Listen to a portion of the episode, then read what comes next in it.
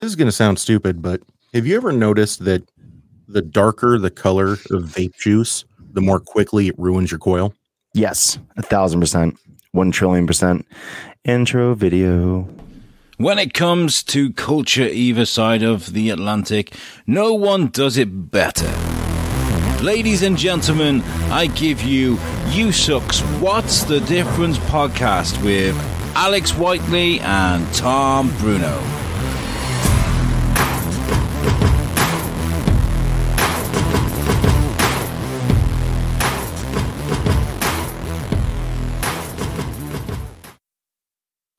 I don't like pretending like we weren't just talking. Uh, yeah, hundred percent noticed that. That was like one of those observations I made. Like, so you're so far behind, Andy. Behind all the observations that are made these are the deep things that I noticed in life as I wasted it. Um, hi guys, welcome to What's the Difference podcast. Um, I'm Tom Bruno. As you can see, the gentleman next to me is neither David Raby, who I forgot to invite to come on this episode, nor is it Alex Wiley. This is one of my best um, buddies in podcasting, best friendies, Mr. Andy Emoff. Say hello to the kids. Hello, hello. Thank you for having me, Tom. Thank you, everyone out there, for listening to my nasally drone Although, Tom, I am just going to throw this out there. You shouldn't have, like, it's actually my mistake. I should have changed my name at the bottom to Alex Whiteley, and we would just do it and we would just pretend that Alex was here. Oh my god! Do you know how great it would have been? Like, wait, I thought Alex was the British guy, because then it right, wouldn't be. Co- it wouldn't be called "What's the Difference" podcast. It'd be like all the same, just two American dudes with a beard podcast, which I feel is equally as important. Um, I, I kind of had like a backup plan for this as well. Um, because Andy, you are the host of an amazing podcast called the Horsepower Hour. Yee. Well, without there being a counterpart, a British counterpart, um, or someone that's usually like you know involved with this this exact show, Andy's been involved with many of our shows because he's such a fucking amazing dude. Yeah. Um, I kind of thought maybe it'd be fun um, so I was gonna ask to come on your show eventually. Like I want to come on the horsepower. The thing is, I'm not a knowledgeable dude about cars. I don't know about things like that, but I do know about the shit boxes I have owned coming up in this world. I thought maybe we could yeah. talk a little bit about that, fucking, because we have all had first cars, right? Everybody needs a shitbox first car. Anybody who thinks that their kid is going to appreciate a nice car as their first car.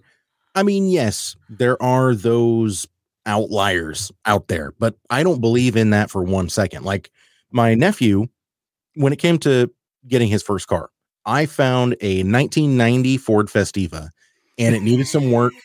And I thought, you know what? This will be a perfect opportunity, not only for he and I to bond, but he'll get to learn how to work on a car. Uh, it's a good car. Those are super reliable as long as you don't like just fuck them up wholesale. And guess what? He fucked it up wholesale. It took him about a year, but he systematically deconstructed that vehicle one curb at a time. And uh, that's what you have to do with your first car. I'm sorry, but it just is. He treats all of his other vehicles much better. He's had a couple other cars since then. Uh, now he's rocking a 2021 uh, Mazda MX5 retractable hardtop. So it's called the, it's actually called a retractable fastback. So it's an MX5 RF. And he got the Club Sport model, so it's got all the racy bits. It's got a limited slip rear end. It's got the bigger wheels. Got better, you know, performance air, air quotes around this for audio listeners. Performance summer tires, and uh, you know, good shocks and and all that stuff. And it's pearlescent white. It's gorgeous. He's still going to ruin it, but oh, not yes. as quickly as he did his first shitbox car. It's important. Now it, it is extremely important. A really quick sidestep. Um, do they still do um the rotary motor in the Mazda? Is that still a thing? Or is that like completely? Am I just way out of base here? Well, so the rotary comes in anything that Mazda calls an RX. Okay. So the rotary trucks, uh, we call them repus, uh, rotary engine. Yeah. Uh, I love that so much. So we haven't had a rotary Mazda since the RX-8. The RX-8 wasn't very. Um, I shouldn't say that it wasn't well received because it sold pretty well, but um, here's the thing about rotary engines, brother. Rotaries are essentially a two stroke. And people are people that know cars, they'll either agree with me or they'll get heated when I say that, but it's kind of the truth. Rotaries eat oil. Just oh. because of the way they operate, they consume some oil. So rotaries are always going to be terrible on uh, emissions and they're not going to be good on fuel economy because they like to stay wet. You heard? Yeah I agree with these rotary motors. Me and these rotary motors, bro, I like to stay wet, whether it's in the ocean or the motherfucking vagina. It doesn't matter what it is. I like to stay wet. Um, flywheel, right? Like here are the here are the things. I'm gonna throw out keywords that all my very smart car friends said, and these are the things I, re- like in the midst of like playing video games. But you see something about flywheel, whatever. Back to fucking Tony, a pro skater, Ollie, bitch. Um, fucking so flywheel, right? That's like the big difference. That's the one thing I remember about rotary. No. No, fuck. See, I wasn't paying enough attention. I should have put down the paddle. Okay. Sorry, um, yeah, there was my buddy had like this funny joke, and I'm not gonna be able to tell it by any means. He used to like to call up um AutoZone and he'd like ask them for a certain part for a uh, rotary motor. He'd be like, "Oh, do you have this for rotary motor?" But it was something that did not come in a rotary motor, and the guy would look it up for like five, ten minutes and be like, "Uh, no, I'm sorry, we don't carry that part." He's like, "Because it's not a rotary motor, you fucking idiot," and he'd hang up. Like, it, you know, he's a car guy. Like, I didn't say he was the brightest dude. I said he was a car guy. Look, that's that's an okay prank. That's an okay prank. But if you want to call an auto parts store and prank them, here's what you do: you call them and you say, "I need a water pump gasket for a 1997 Toyota Tacoma 2.7 liter engine." And Why? that well, went over my head. Tom, Yes. I I am going to show you why. Uh, you share screen? just one moment. Yep. Okay, cool, cool, cool. Fucking so in the in the meantime, while you're looking that up, um, my first car, like, and we'll get into the the litany of fuck. I've owned a lot of cars, Andy. I've owned Oh, yeah. so many fucking cars. My first car, like, and I drove it illegally, mind you. um, my dad, um, once again, it was back to that uh, great time where I had non-Hodgkin's lymphoma, and my dad didn't really want to tell me no to things. He was just Mhm. like, uh, "You shouldn't be doing." I'm like, "I'm gonna die." He's like, "Ah, you little fucker." I just Um, a photo of that gasket, by the way through Facebook Messenger. Okay, let's see if I got this here. And he Yeah. sent me a photo. Oh, So just get the fuck out of here. Hold on, I'm gonna I'm gonna fucking share screen. Yeah. So imagine you're working in an AutoZone and you don't know anything about cars because auto parts people just generally don't. And uh, somebody says, Yeah, I need a gasket for my Toyota Tacoma. And you have to you- look at that on your screen. Can you see that? Mm-hmm. Okay, you see that? It, it looks like a dick. It is the biggest dick you've ever seen on a car ever, which is amazing because we have things like the fucking Tesla truck out. So you would imagine the biggest dick you'd ever see on a truck would be that. Um, We did get to see the biggest dick on the planet uh, fly into space the other day. that was also- amazing. Also, the rocket was shaped like a penis. It was. it's so true though. Um, I think we were talking about it on the on the live. We'll get we'll get back to cars in a second, kids. Um, I I think we talked about on the live, which was um, like our parents got to see the space race, and we got to see a big dick fly into the sky. Yep. Which I mean is is arguably the same thing, I guess, maybe, but regardless. Um, so fu- my joke. I was pretty proud of it. That's why I keep recycling it. I like it. It's a good fucking joke. um, so my first um car was a 1996 Nissan Quest van. That was my Ooh. first fuck. Yeah, dude. It, it was um the standard forest green, um, a little bit of blue, had a sliding door, fucking a whole bunch of seats. And the reason that I fucking love this thing was is because I could pick up all my friends and I could Mhm. travel around them bitches and we could do things that we weren't supposed to fucking do, but we could carry a lot of us, like a gang of kids, which was not dangerous at all. As a matter of fact, uh, in Oregon, when I first got my driver's license, so we're talking 90, what was that, 98, 99? It was as soon as I turned 16. Um, it was illegal for me to have other kids in my car until I was 18, or like more than one other teenager in my car, something like that. That was an Oregon law. Was there anything like that with you? Yes, um, there was. It depended. It, dep- it was dependent on when you got your permit and license. So if you got your license early, like you go to driver's ed, and you can get your license in high school. If that was the case, you had to wait like a full year before you could fucking drive around with kids in your car. But if you got it at eighteen, like everybody else, you could do whatever Right. the fuck you want. Like you're an adult, crash your car. We don't give a fuck. Who waits until they're 18 to get their license? Bro, who doesn't have their license? I have run into so many 20 somethings that are like, eh, I never got my driver's license. I don't see the point of having a car. What? You still I- live with your mom, bro. It's it's a rite of passage, and I don't know at what point we lost that where it was not a rite of passage. I saw it as freedom. That's all I saw, freedom. dude. It, it is freedom with a capital F. Like it, it- like if okay, so we live in similar places. If, if anyone's ever looked at Oregon, by the way, um, I totally said that you're from the state of. Uh, for some reason, I was thinking about another podcast and buddy of mine, and I said that you're from the state of Morgan Mormons, which is not Oregon at all. Oregon is is not that. So I, I appreciate you not calling me out on my bullshit the other day. You're a good friend. Well, it's it's a state of morons. So I just Yes. assumed it was one letter. one letter removed. It's it's good. I understand that. Um, we're from similar states, or at least our topography is similar. We are very mountainous, very green, very pretty. And like I, I don't know about you, but like I had friends that lived around me, but like once you reach a certain age, you're like, oh cool, I love my friends, but let's go to the next town over. Let's go to the town over here. Let's go to the closest city. Let's do shit that's not in Oh, this yeah. fucking town we've been stuck in for the last 15 years. Yep. So without a car, I mean, public transportation was a thing. But here's the here's the quirky little funny thing is my uh, my town, um, they they opted to not be on the bus route because they hated kids, I guess. Um, because Burlington was like the main hub. Burlington, Essex, Williston, these all pla- all these places had a bus route, and they that even went out to Montpelier, which is like the the capital of our state. So everybody had a bus except us. So if you want to get on the bus, you had to walk like five miles and maybe a little bit more than that to get up to a place called North Avenue, which is where the first bus would get you. And that's what we did for the longest time. But once that started becoming an annoyance, um, nuisance, I should say, uh, we we all demanded our licenses. So like, I mean, I'm sure it's the same thing for you, right? Like, fucking, you you got reached a certain age, and you're like, I cannot do this anymore. I need a fucking car. Yeah, yeah, it kind of was. I mean, I, I grew up in a little bit of a smaller area, and I've always been a gearhead, much to the chagrin of my parents, by the way. My dad went to college on a, a baseball scholarship. And Oh. so, yeah. So, you know, I, I mean, I was fine with throwing out around the ball. Um, I played some baseball in high school. I played some soccer. Um, you know, ended up ruining one of my um, uh, knees because of it. And there you go.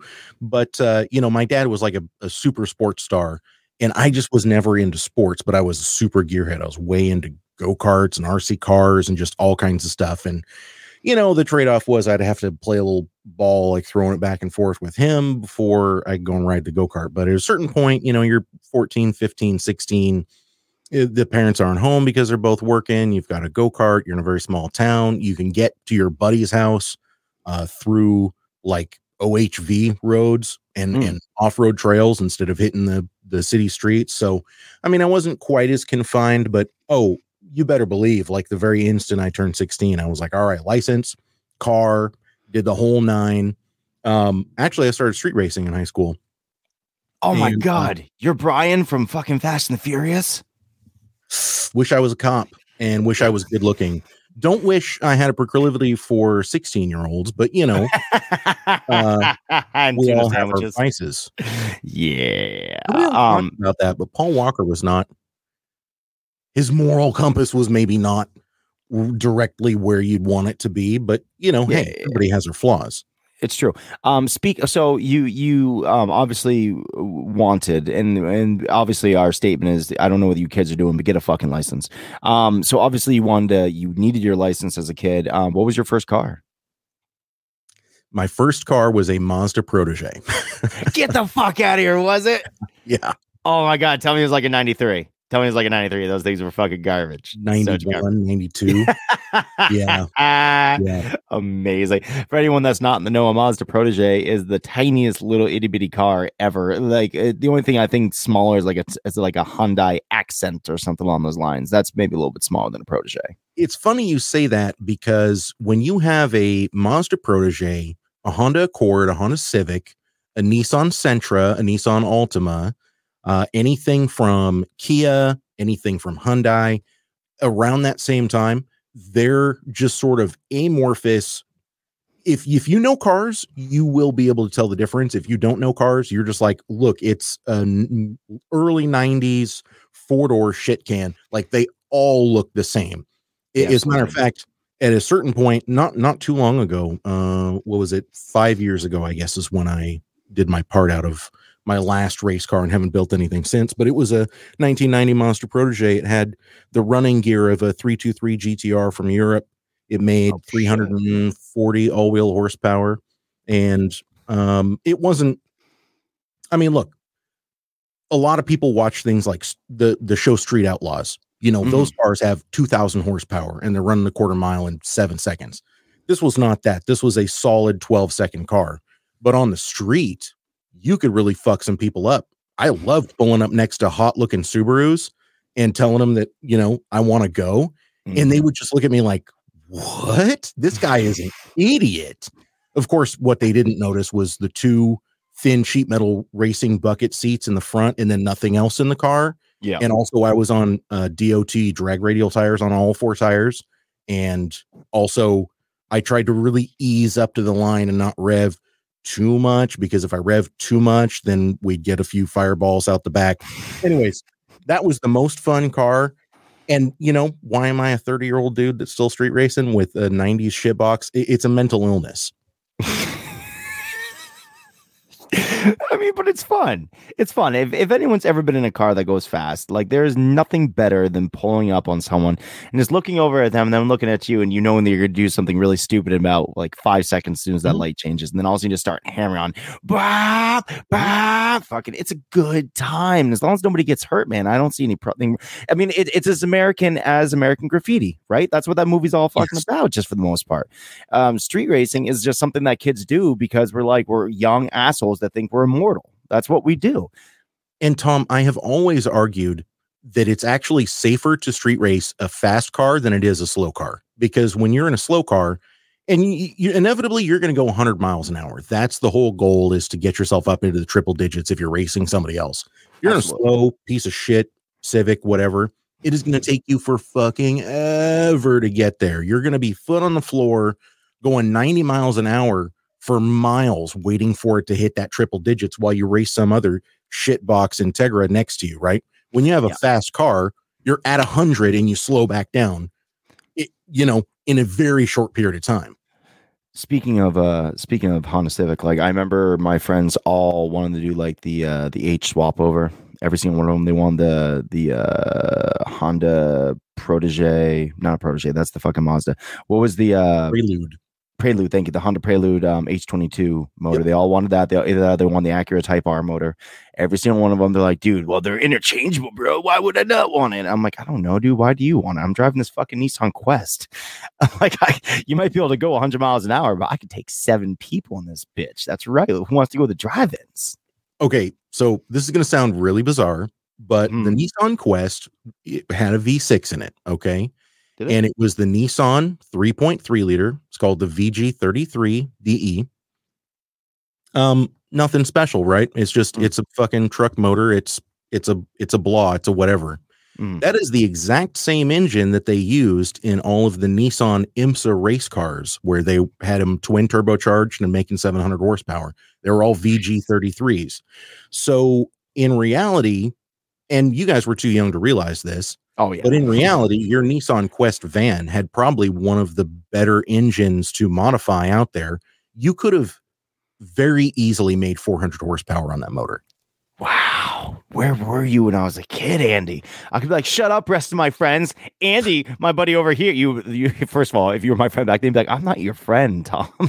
I'm fucking gonna hang out with your car friends who are talking about all the cool shit, and you're over here trying to get, you know, weed. And then well, which is fun too. Don't get me wrong, I had a lot of fun. So it doesn't really fucking matter.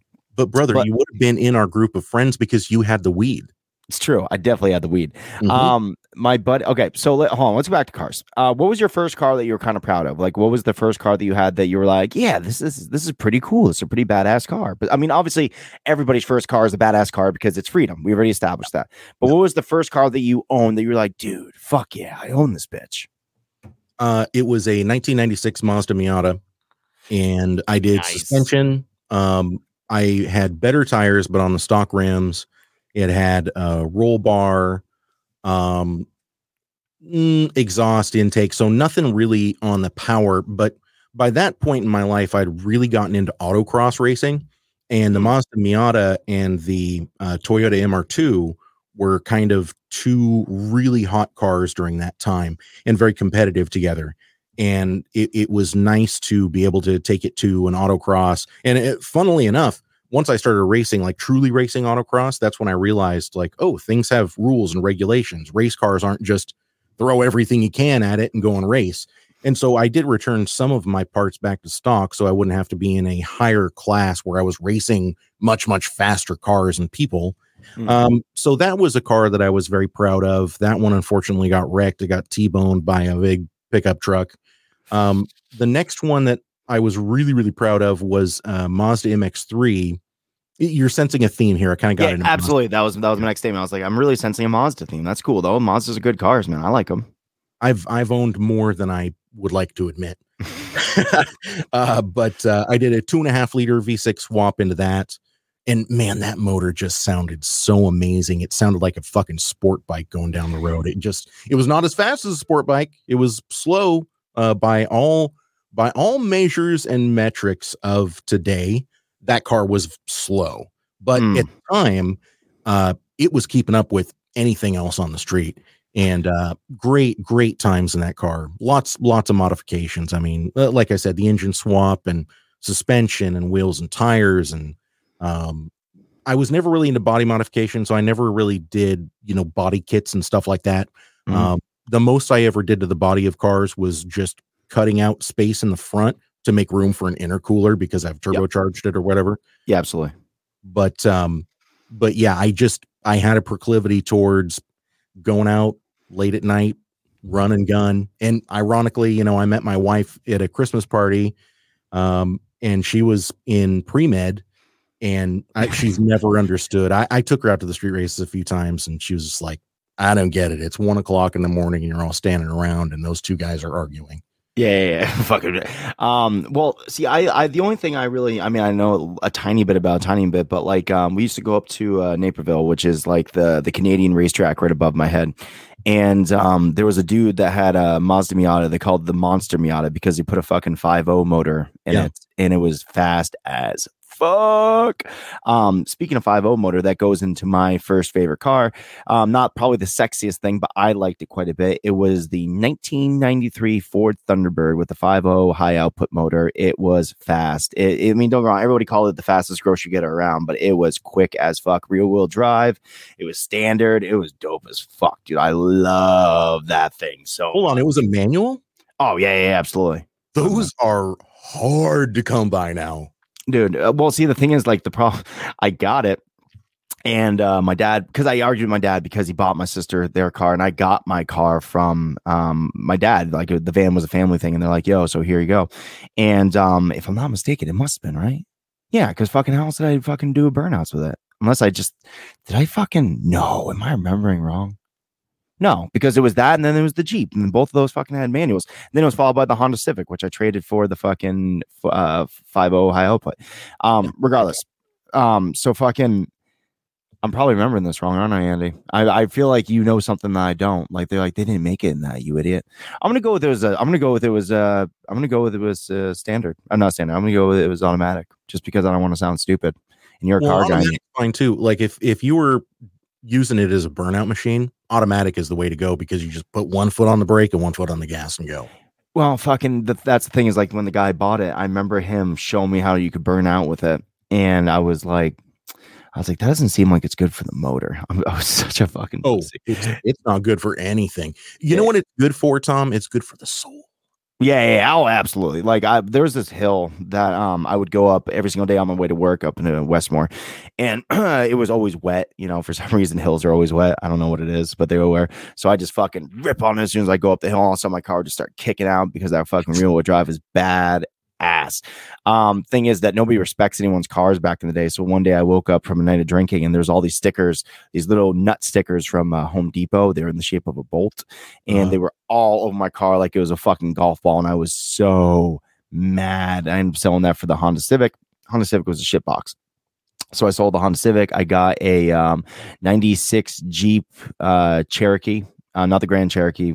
Was it was the Cherokee Sport? I think because it was the four seater um, with like nothing in it. It was so bare bones, but that was a hundred percent standard. Um, I think the four wheel drive was kind of iffy, like it mm-hmm. liked to work, and then one day it just locked up on me, just completely, just no more. I'm not going any further. Um, that was followed by uh, the 94 Dodge Dakota Sport, which I fucking loved that little truck so much. It was the only truck I've ever owned in my life, and I loved that fucking thing so much. It was just like I mean, it was the biggest piece of shit, but like it was a truck, right? And Mhm. every every American movie you ever watch ever, the the hero's got a fucking truck with a gun rack in the back, and he's you know usually loading up some sheep or something to fuck. I don't know what he's doing with those sheep, Mhm. but he's doing Mhm. something with them. Yeah, yeah, yeah. So after the so has it always been It's Mazda's? It's a brothel. Yeah, and they're yeah, making yeah. yeah. Was it always Mazda's for you? Did you did you ever dip your toes into different cars, or what's up with that? Oh yeah, I had an Integra. Um, um, had a Mitsubishi Eclipse for a little while. Um, I just really gravitated towards the Mazdas. I kind of became known as like the Mazda guy, and so I was kind of Mm. go to when people needed to talk to me about that. I just, I don't know what it was. There was something that I loved about it. Um, we had a 240 SX. I had traded my um 1.8 turbo swapped Festiva. Um, and that was probably one of the faster cars I ever owned. It it would do high 11s um, at about 123 miles an hour. Um, and it was just it was a Ford Festiva and it was completely gutted and it had a 400 horsepower um, Mazda GTR engine in the front and bigger turbo and no anything on the front because once you put the intercooler on, there's nothing else could fit, and the turbo was Yep. taking space in one of the headlights, so I only had one headlight. And, uh, getting pulled over in that car was always an adventure because the cops would be like, "I pulled you over because you had a headlight out, but you don't actually have another headlight, do you?" And I'd be like, "Nope, No. I I- don't." I feel like you're fucking um Bobby Boucher. No, not Bobby Boucher. That's Waterboy. I feel like you're uh what's his face from uh from Talladega Nights. You're like this sticker sure is inconvenient or sure not safe, but uh, man, I love Fig Newtons. That's how you feel about your turbo. Man, I don't have a headlight, but this turbo sure is sweet. yeah. Yeah, rolling into boost at 4000 RPM in fourth gear on the freeway and it makes me change lanes is dangerous and inconvenient, but I sure do love these whistly noises. Um, okay, uh, because I only have you for a couple more minutes. Um, everybody sees cars as a kid that they really, really wanted. Um, Mhm. like I, I know I sure did. Um, what was the first car that you saw that you you wanted so fucking badly, maybe even wanted today that you just couldn't get because obviously funds, you know, we're kids, we can't get everything we wanted as obviously. But what was the first thing that you saw that you're like, I need that car? It was a Mitsubishi Starion. What's that? Mitsubishi Starion TSI. It's uh not it's not the greatest performance vehicle ever. Uh, it has an engine that is known for blowing head gaskets very, very often, and um, doesn't make a whole ton of power. But man, are they just fucking cool looking! And not the first generation. You got to get the second generation. It's got a wide body on it. Okay. It's it's just um, I I don't even know. I don't know how to describe it. I'm gonna have to send you. Was like a uh, precursor to the. Galant or something? Because I remember the Mitsubishi Galant. Like my No. di- no. It's no, it's rear wheel drive, um, turbocharged four cylinder, and and they are just. As a matter of fact, you could probably do it quicker than me if you just jump. Um, literally just Google Starion, uh, S T A R I O N, and then TSI. That's the turbo performance version, and they are just a badass looking car. And now they've kind of reached a collector status, and they're very expensive. And uh, course I still are. never had one, but they're just cool as fuck looking. And I've always wanted one. And uh, I remember seeing one when I was a kid. Neighbor of mine had it, and he would just do the fattest fucking burnouts down the street. And uh, I rode in it, and of course, I thought it was the fastest thing in the world. It's Oh, not. yeah. It's not. it's not. It's not. But that's okay because at the time it was, and that's how it felt. Um, me on the flop side, and I still want this car. Um, obviously I prefer Chevelle, but I saw a 1972, maybe 74. Um, it's a little bit hard remembering. Obviously, I can't remember if my fucking cars are automatic or trans or uh, uh, manual transmission anymore. um, but it was like a 19. I was just let's just say a 1974 Chevrolet Nova. Mhm. Look, of course, looks just like a Chevelle except way shorter and it was metallic blue. It had the fucking SS lines down the middle of it.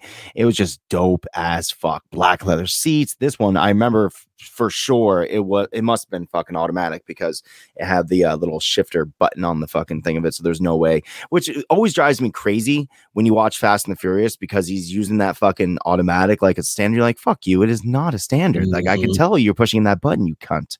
Um, but I always wanted one, and the problem is that like cars like that are coming fewer and farther between. Unless you want to put a ton of work into it, it, it seems like you're just never going to get yourself something like that. And the older we get, the farther we get away from the 70s, the higher in price it goes. So that's kind of where I stand with that. Yeah, yeah, I hear you. That's the way it's going to be with any of these. They call them hero cars. I mean, that, and I sent you a couple of photos, by the way. Oh, Um, thank you.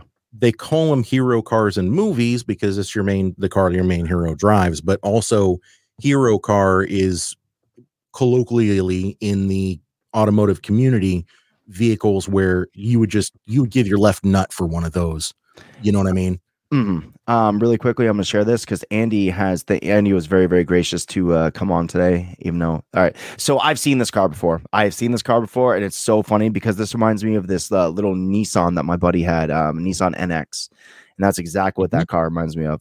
Um, so uh, my other guest is here, um, Andy. I know that you are going to go hang out with the wife. I truly appreciate you stepping in and hanging out with me, brother.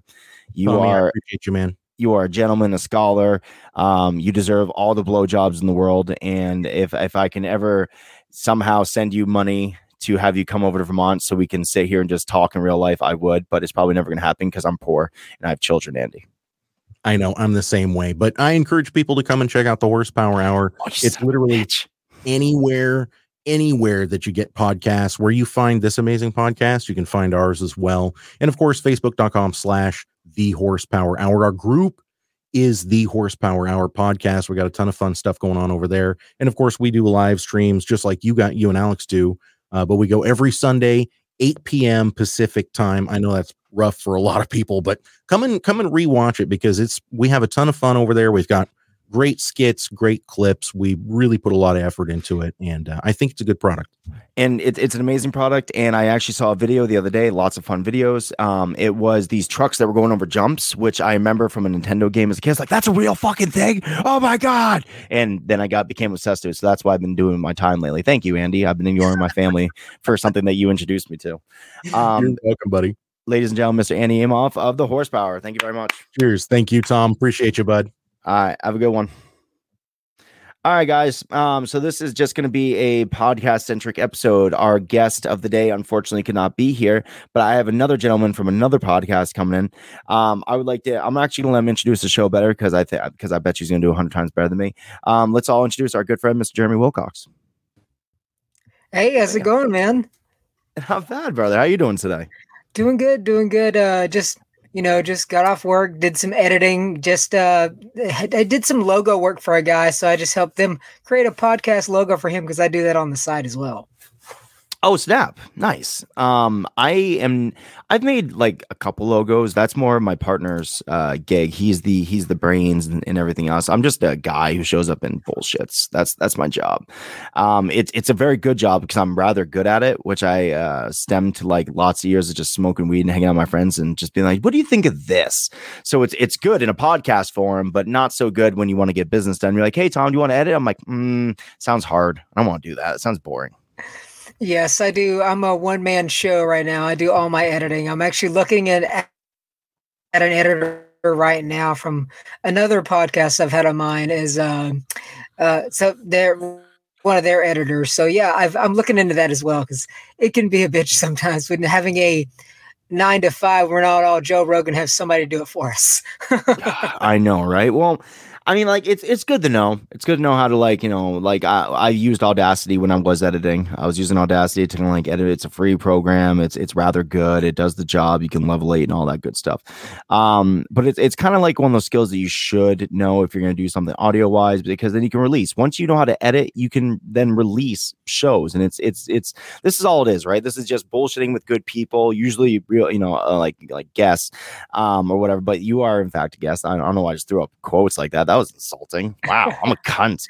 If I were you, Jeremy, I'd be like, fuck Oh, you. no. I'm a better guest than anyone Oh, else no, that showed up. good. They just- All right, man. So you have a fucking show. I'm gonna pull up the info right there. Jam. Uh, that's Nerdy Punk Studios. I believe that's your studio. So let's try this one. Uh, Yes, Fandom Squad is, is all right. All right, absolutely. So, Fandom Squad podcast. Uh, do you want to tell everybody what that is? Yes, it is. Uh, I started about a year ago. I just hit my one year. Uh, I think like two days ago. I forgot to put an episode oh. out about my one year because nobody cares. I Uh, care, Jeremy. I care. but yeah, it's a it's a multi. It started just like me just reviewing uh like geek shit and just talking about like Bigfoot and UFOs and just crazy shit I was into. And eventually, like I got uh I wanted to do like guest interviews and talk to people, and so it kind of evolved. And like my first big guest was H. Jon Benjamin. For you listeners, that's the voice of Bob on Bob's Burgers and Archer from the show Archer.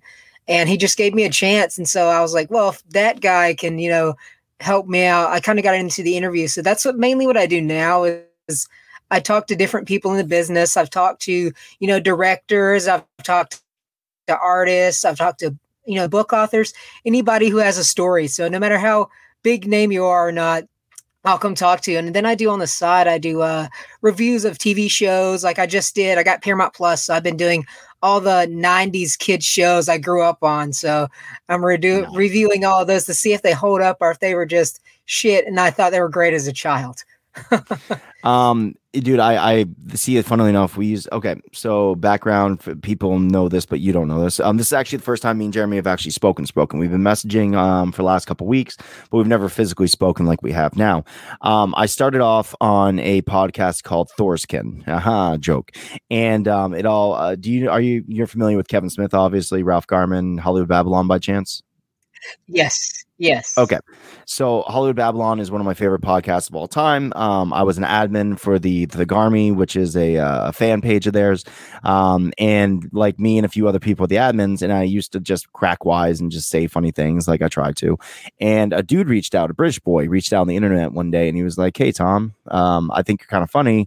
My co-host is having a baby, and I'd like to know if you want to do a podcast. I was like, that sounds gay. I don't want to do that. That sounds stupid. And he's like, Well, what if you try it? And what if you like it? That's not what I said at all. I was like, That sounds awesome. I'll try it. Why not? And um, he had to send me my first mic. I bought it off him. It was a blue snowball. It worked. You know, it definitely did the job. And um, we just started recording. And from day one, that was three and a half years ago, almost four years ago now. And we we start off, but the thing is, like our first real guest was Charlie Adlard um, from uh, the The Walking Dead. He was the artist for The Walking Dead. He happens to be uh, Shrewsbury local, um, where my partner's from. And we slowly but steadily realized that a lot of the guests that we were being introduced to didn't fit the criteria of our geek fandom. Like they weren't the people that we. So we're like, okay, we got to rebrand this because it's kind of hard to take have people take you seriously by saying a joke name like Thorskin. So we developed this show, which is What's the Difference podcast, because one day we were having a conversation about. Oh, you say things in English that I don't understand, and I say things in English that you don't understand. What's the difference between what we're saying? And that's kind of the the ongoing joke, and we've been doing for so long.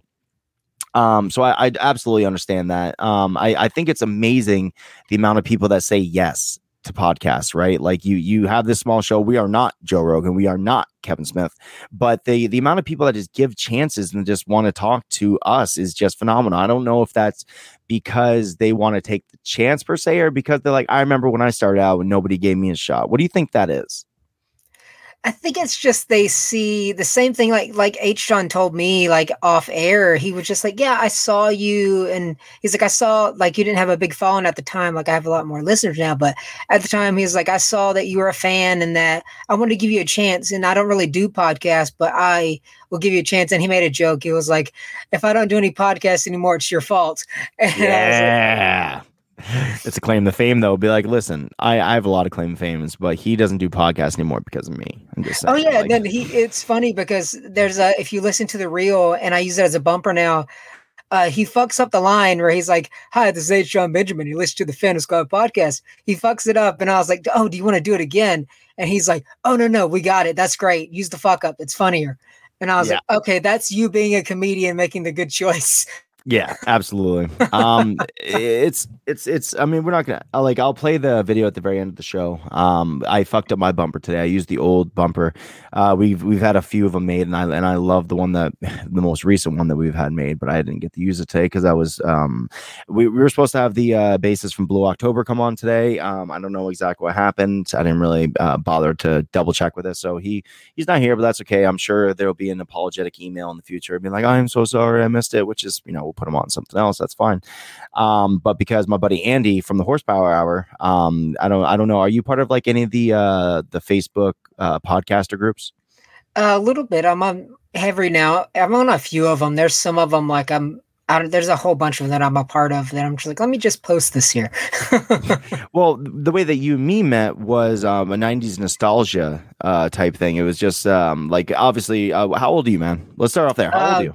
26, 26. Oh, all right. Fucking, so you're even younger than me. So, like, you, you're like, your knowledge of the '90s is probably. I mean, obviously, you know a lot about the '90s, but like, maybe the tail end of the '90s is more of Well, your. I'm the baby of five, so like my older brother is ten years older than me, so like all of his Ninja Turtle stuff became mine, and then I have my sisters who grew up in the '90s, so they had like their NSYNC and all their stuff. So my music genres are very weird because I have his like uh what is it uh Public Enemy, and then they're NSYNC, and then my dad's classic rock. So yeah, I'm a old. I'm old, I sound older than I am because I have that influence of like five things that got hand me down to me.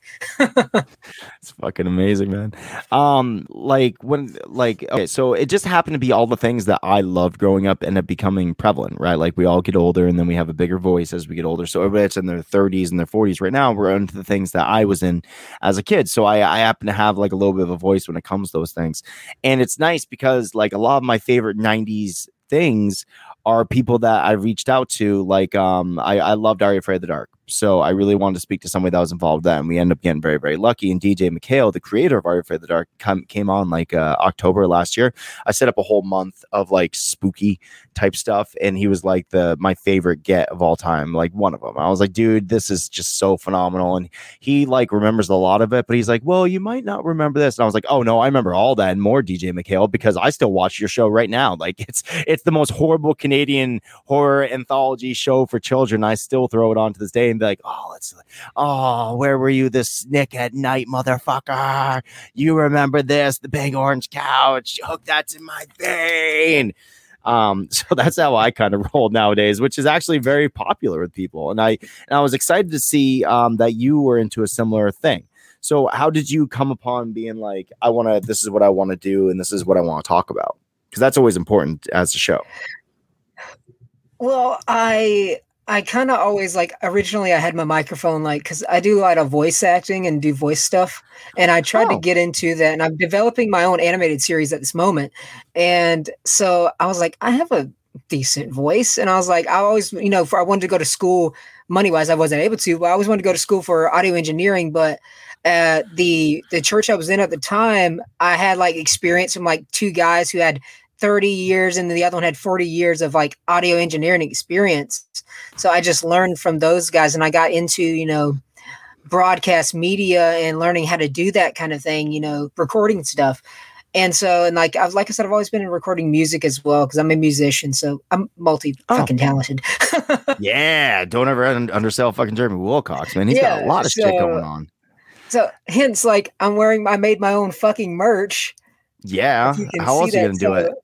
Yeah, Yeah, so d- like, but yeah, how I got ahead. into, I've always been like a big fandom guy, and like, I've liked all different things. I'm like, I know there's multi, you know, pop culture things, but like, they don't do it in this certain way. They have like only one show for this or this show for that. I'm like, nobody does like a altogether geekdom. So I was like, well, why don't I make one show where we just don't talk about just the fandoms? We also like talk to the people, a part of the fandoms who made it. Like one of my favorite guests, like you said, the guy who created the Are You Afraid of the Dark? I got to talk to Jon Davey, who is a creature actor for Doctor Who. Pretty much, if you've seen any guy in a mask, any Dalek or Cyberman, that's the guy. All right, all right. I wish I really wish Alex is here right now because he's my partner, Alex Whiteley, and uh, he's a British bloke, and he would be fro- frothing at the mouth right now because I believe he likes Doctor Who. I my sister likes Doctor Who quite a bit. I never quite understood it. um, personally. In fact, my my my sister liked it so much, and her husband loves it so much that like they had a Doctor Who themed wedding. And um, I'm I'm very much of a bastard where they were like, show up as your favorite Doctor Who character. I was like, I don't like Doctor Who you know what I'm gonna do? I'm gonna show up as something else. So what I did instead was um I fucking showed up with a suit because it was my sister's wedding. I didn't want to be disrespectful, but I had a I had a hi my name is sticker on it and said uh, Bruce Wayne on it. So I was like, yeah, that's my favorite Phantom right there. Batman. Batman. My sister's like, you're you're an asshole. I'm like, no, yeah, I know, but that's okay because I'm your brother and you love me. Um, so where are you from, brother? I am from Macon, Georgia. It's like an hour away from Atlanta, so I'm in the Oh, okay. south. All right, fucking where the Walking Dead was shot. yeah, I'm, I me and my girlfriend. Hence, uh, my hat. uh, This is from Senoia, where me and my girlfriend a couple of weeks ago just went and like uh, as an anniversary thing to because she's a big, big, huge Walking Dead fan.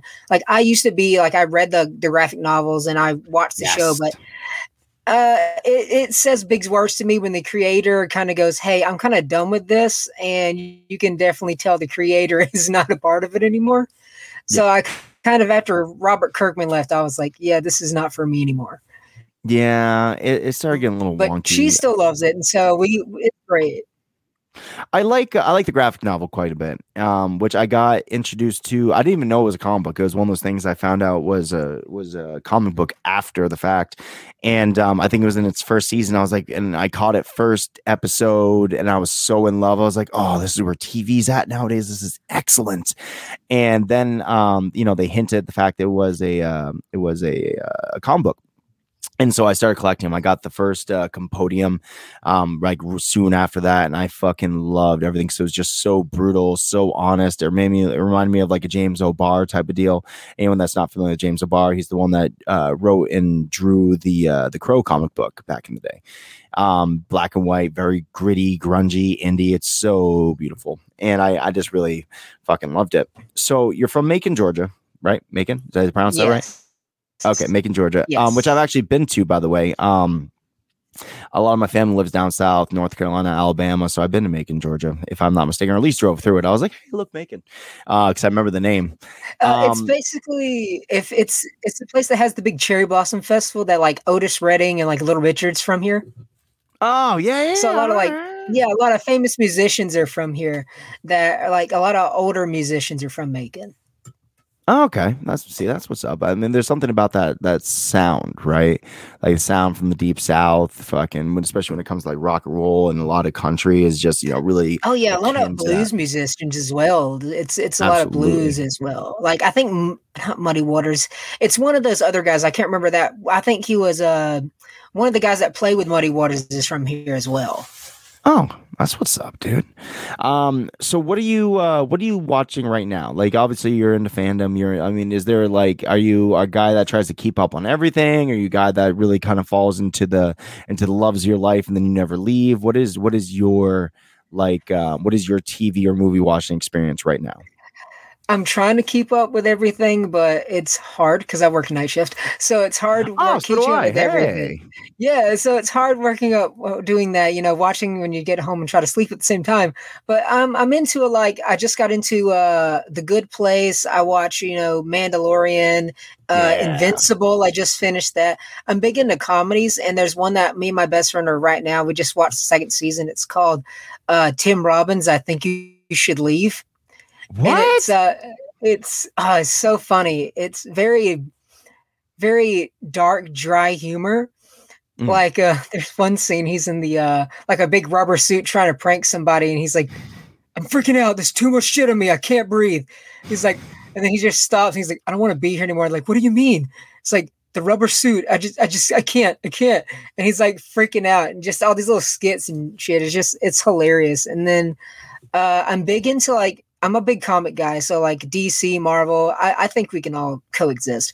So Oh, I like all that. My biggest fandom that a lot of people are shocked about because of my age, I am what I would consider myself a Beatles historian. So like the Beatles are like my one fandom, and like it's my favorite band is the Beatles.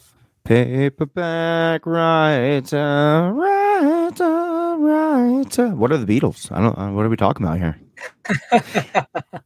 Um, my mom was a is a massive Beatles fan. Um, I, I'm very grateful that like my road trip experience, which by the way is a purely American thing. Like, so there you of course find some anomalies throughout the world, but like road trips is American. That is America. About as American as baseball, which of course is based off of cricket, but regardless, um, fucking it is American as hell. And I've been driving the East Coast interstates from the day that I was born until today. Like when we go places, I prefer to travel by car for um, you know a bunch of different reasons, but one of them being that I like the road trip soundtrack. And it was always the Beatles, it was the Rolling Stones, it was Led Zeppelin, it was the Beach Boys, it was all these things that kind of like still are in my playlist today. Like when I when it's summertime, I mean you don't play the Beach Boys in the winter. That sounds stupid. But like in the summertime, windows down, Beach Boys blaring, dude, followed up with some really good classic Beatles. There's nothing better than that, right? Oh yeah, that's that's that was me too. Like, because my dad is a big like classic rock fan, and like, so I kind of when uh, having like my parents being split up, like when I would go on like weekends with him, that would be my time. You know, just hang out with dad on, you know, go hanging out road. That's what we would do, just road trips, going like yard sales and stuff, and you know, know, work on stuff, but we would listen to, you know, classic rock at the same time, same bands, you know, his favorite, which was Kiss, and then a little bit of which I had a great moment recently. No hate to anybody who likes Five Finger Death Punch, but my dad, uh, I, they're okay, but he was like, "Son, I found this awesome band called Five Finger Death Punch," and I was like, "I like, I like, they're good, Dad, but let me show you somebody better." And I introduced my dad to Killswitch Engage. Yes, yes. Oh, Jeremy, you and your buddies already, man. Well, see, the thing is, I my issue with Five Finger Death Punch is I liked some of the music when I first started, like Jekyll and Hyde. I was like, oh, that's a cool song. Um, I, I found into them later on in life. I'm a big snowboarder when I can. Um, obviously, I got three kids, so like I don't get to do as much as I like to. But when I do, I always have much like akin to road trips. I like a playlist. I like listening to music while I snowboard and kill and um Five Finger Death Punch made their move onto my playlist for a hot second. And then I watched some of their music videos. And as much as I support the soldiers, I'm like, those motherfuckers really support the soldiers. Like every single video, I'm like, dude, you don't have to make every single video about the soldiers. We get it. You like them. That's cool. That's great. Like yeah. make your music something about you. Like, and I get that one of them's in the service, so they served in the service at one point. But it's like, dude, make say something more individualized to yourself, and don't just do it because you understand that now a bunch of people that are serving our country, some wonderful people that are serving our country, are going to like it because they're represented in your music. That's that's a little silly to me. Oh yeah, it's like somebody that I love because his uniqueness. Even though I know he gets some hate because it's quote unquote satanic. Uh, I'm a big Rob Zombie fan, and I just oh, I love dude. Love his stuff. My dad was even surprised. He was like, "Oh, son, I've been listening to him since the '80s," and with White Zombie, and I was like, "Okay, we can bond, Dad. I, I love, I love Rob." And my girlfriend, she's a big like she listens to his music, but she's more about like his movie stuff. So I was like, yeah. "Oh, if you like his movies, let me show you his music videos."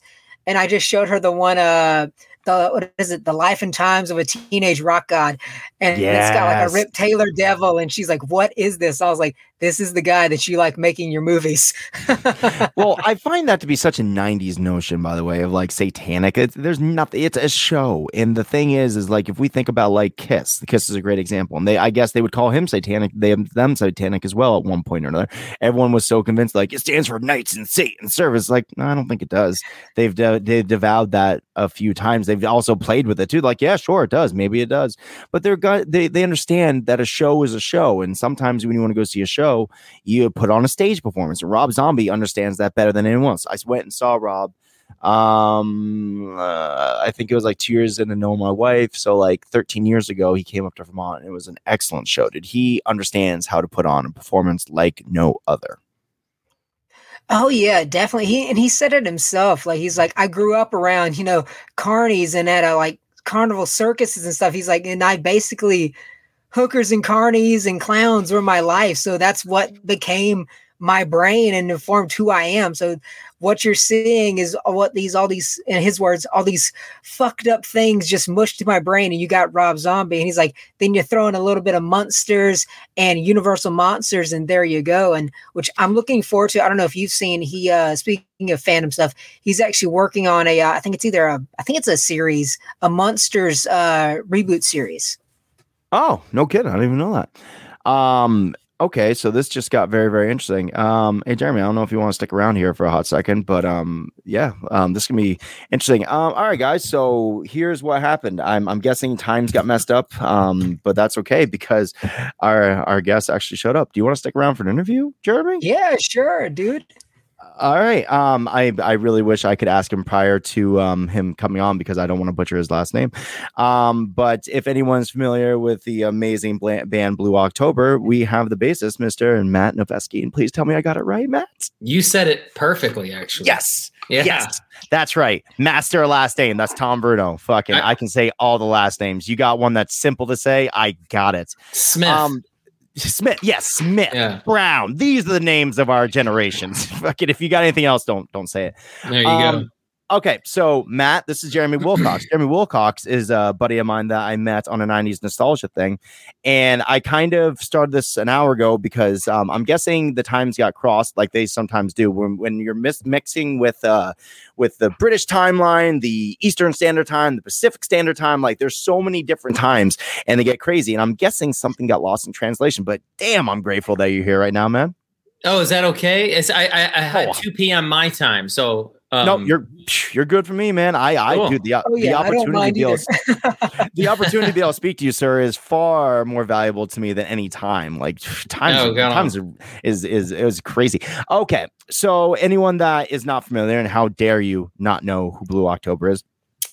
Um, they are a rock. They're all. I mean, is alt rock band even the thing to say anymore? Does that seem kind of offensive at this point? no, that- I man, I love alt rock. I love hearing those words these days. You know, um, I think I think we still consider ourselves an alt rock band, but we we we like to we like to call it art rock. art rock. Yes, Yeah. actually, I saw that on your Wikipedia. I was like, art rock. Like, Yeah. is that like folk art rock? Are they going? Right. Well, um, Justin says romantic art rock, so I don't I don't know. He's I don't know. I can't keep up with him. He's just got way too much energy. I, I like that though. I like I like throwing like a positive spin on something that people might deem to be not necessarily like because I've always like alt rock. Like alt rock is tends to be the genre that I particularly like, but a little bit more. Um, uh, an amazing band from Texas, and um, there's a they have a few top hit singles, including one off uh what was it uh Into the Ocean, but as well as the one that I was the most familiar with, which is Hate Me. Right. And when my partner um and was like dude this is who we're interviewing today. I was like oh okay. I'm i thinking he played this i was like oh my god i remember that fucking song. Holy shit that's who's coming on. He's like yeah it is. And you sir play an instrument that's near and dear to me. Uh you are the bassist for said band correct? I am. Yes, I'm the bass player for the band. That's the uh that's the instrument i played as a kid Oh, Um, that's awesome, man. Yeah, I, I am not musically gifted at all. I I played bass because we had a, a like everybody that wants to have a band when they're a kid. I um I had a band called Extortion X. You know, no no E X. Oh, Uh, right you, you you probably heard of from none of the music that we put out, all the time in the basement that we spent. We were really big to our parents who right. hated us. Um, but um, funnily enough, I, I played the bass. Um, I got to play it in jazz band, which was the only way you could play a, a good instrument was by being in jazz band. Yeah. Which means I also had to play the trumpet. Um, so that means all my friends are like, "Oh, you just like to blow things." I'm like, "Yeah, I do. I, I like trumpets, bro. that's that's how it goes." Um, Trumpet's but- not easy, man. That's hard. dude it, it wasn't easy i i mocked Yeah. every i didn't mock but i i imitated everybody else around me i'd watch them play and that's how i'd get through band the entire time. I'd be like Right. yeah, you're pushing down this key this far. I probably sounded horrible. I bet you my band instructor hated me. In fact he hated me so much that he lived down the road from me. I got a note on my band this shows you how dedicated i was to music. I got a note that really threw me off. You know as a kid you, you everything just kind of makes you mad anyways but i got this Mhm. note on my on my stand which said tom I saw you smoking today at the bus stop. He's like, if you don't stop it, I'm gonna tell your parents. And I was like, fuck you. And I quit that day. I dropped off my shit. I took my bass. I'm, I'm too rock for you bitches.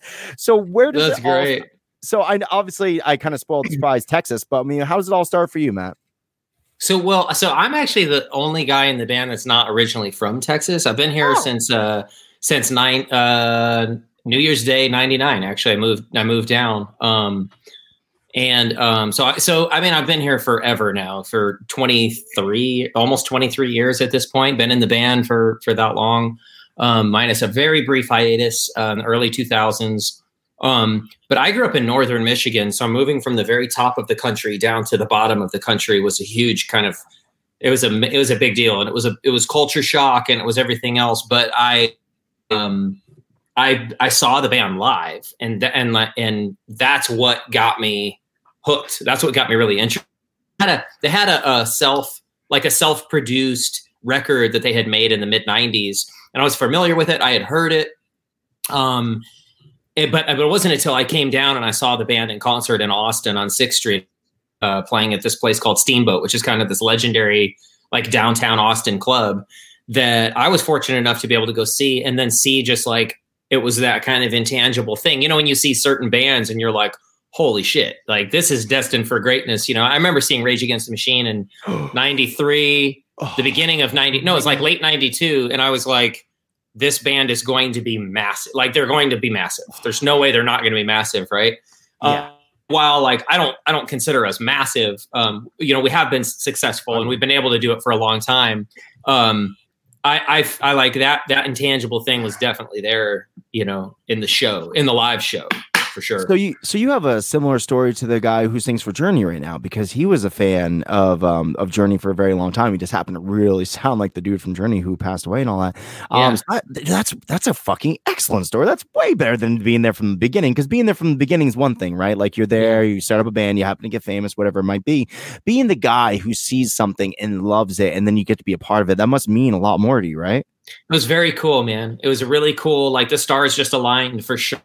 You know, I was I was in bands in Michigan, and I was always kind of like, um, I was the guy that was always mailing press kits in my band, you know, and trying to get gigs and like and like, yeah, we'll you know, you need a fill in band four hours away, we'll be there, fucking be there, you know, like. Who's got That's gas what money? I did. Ship it. Yeah, exactly. Yeah, we'll we'll worry about that when we get to the gas station. Yeah. Um, I got things I could sell. I got a kidney. Yeah. I got a mouth. I got all these things. Who wants Dude. gas? that's the story of my life, man. Dedication is what I hear. Yeah. Uh yeah, but get, you know, getting to come down and and and see it and then like I have to be a part of this. You know, like there's something there's something happening here that I've got to be a part of and being able to do it was like it just really really perfect timing for me. I had just broken up with my girlfriend. My band was in this like kind of weird hiatus up in Michigan at the time. Like my job sucked. You know, I was just pretty much like it's time to go. it's Yeah. time to go anyway, you know, and it worked out great. So is there like a culture shock um jumping from like I mean cuz I'm from the top of the country as well. I live in uh, Newport, Vermont, which is the tippy top most part of Vermont. Like literally if I fire a potato launcher in any given direction, it's a terroristic act at that point because I'm going to hit Canadians. And you don't want to do that. They don't they don't like that. They're very nice, but they don't like uh, potatoes. Anyways, um so is it a big culture shock going from the tippy top of the country all the way down to the bottom? Did Jeremy freeze? Did I freeze? Did I freeze? I must have froze. Is my is my internet doing something wonky? I Is can it? still hear you. You can still hear me? Okay, so you're still there, Jeremy. Matt might not Yeah. be. We might we might have lost Matt. Matt might join back I in. think Matt's froze. Matt is froze. Either that or he's the most serious rock and roller of all time. He's like, I'm not even gonna dignify that response with an response, dude. I'm gonna fucking stare at you cold heartedly and tell you how I'm gonna kill you later on. I had so many questions for Matt too. Oh, he's gone. He'll come back. I guarantee he's gonna pop back up. And Jeremy, feel free to cut me off and shut me up whenever you want to, because I tend to want to, like as we were talking earlier, I tend to want to overpower yeah, any yeah, yeah. conversation with my massive, massive voice. Um, yes. Oh, Um, oh, I know. I'm uh, same as being a, a podcast host myself. I'm like, oh god, I don't want to cut off the guest or the other host. I don't want to cut anybody off because I'm used to be the one going, huh? So how did you? uh Um, it's all good. Um, I was just saying that your stare was so powerful. I was like, man, he's just so serious. This is what happens when you meet real artists. They're just so powerful, and I'm sitting here bullshitting in his face. Um, so is it a culture shock going from the top of the country to the bottom? It is, man. I mean, it, it's uh, you know, and this is like pre, you know, it's not like the like people were just hopping on the internet back then, and you know, everybody was on the same page. Like you, you were.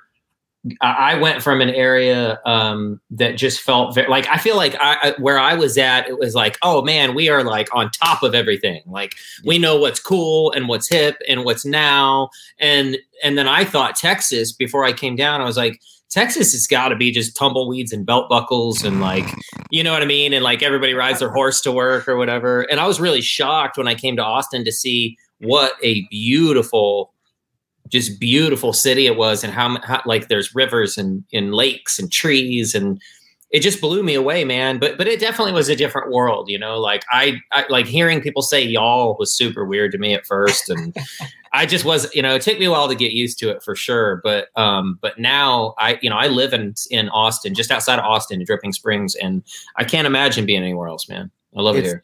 It's funny how quickly you pick up on the accent too, right? Like before Oh, you go, yeah. you're like, "Am I posing these guys right now?" I'm like, I don't mean to, but like this is how they talk, and Yeah, I feel like we're all sort of chameleons in our own way, where like you move somewhere different, you are somewhere. I, if I go, okay, so um, my, a lot of my family lives in North Carolina.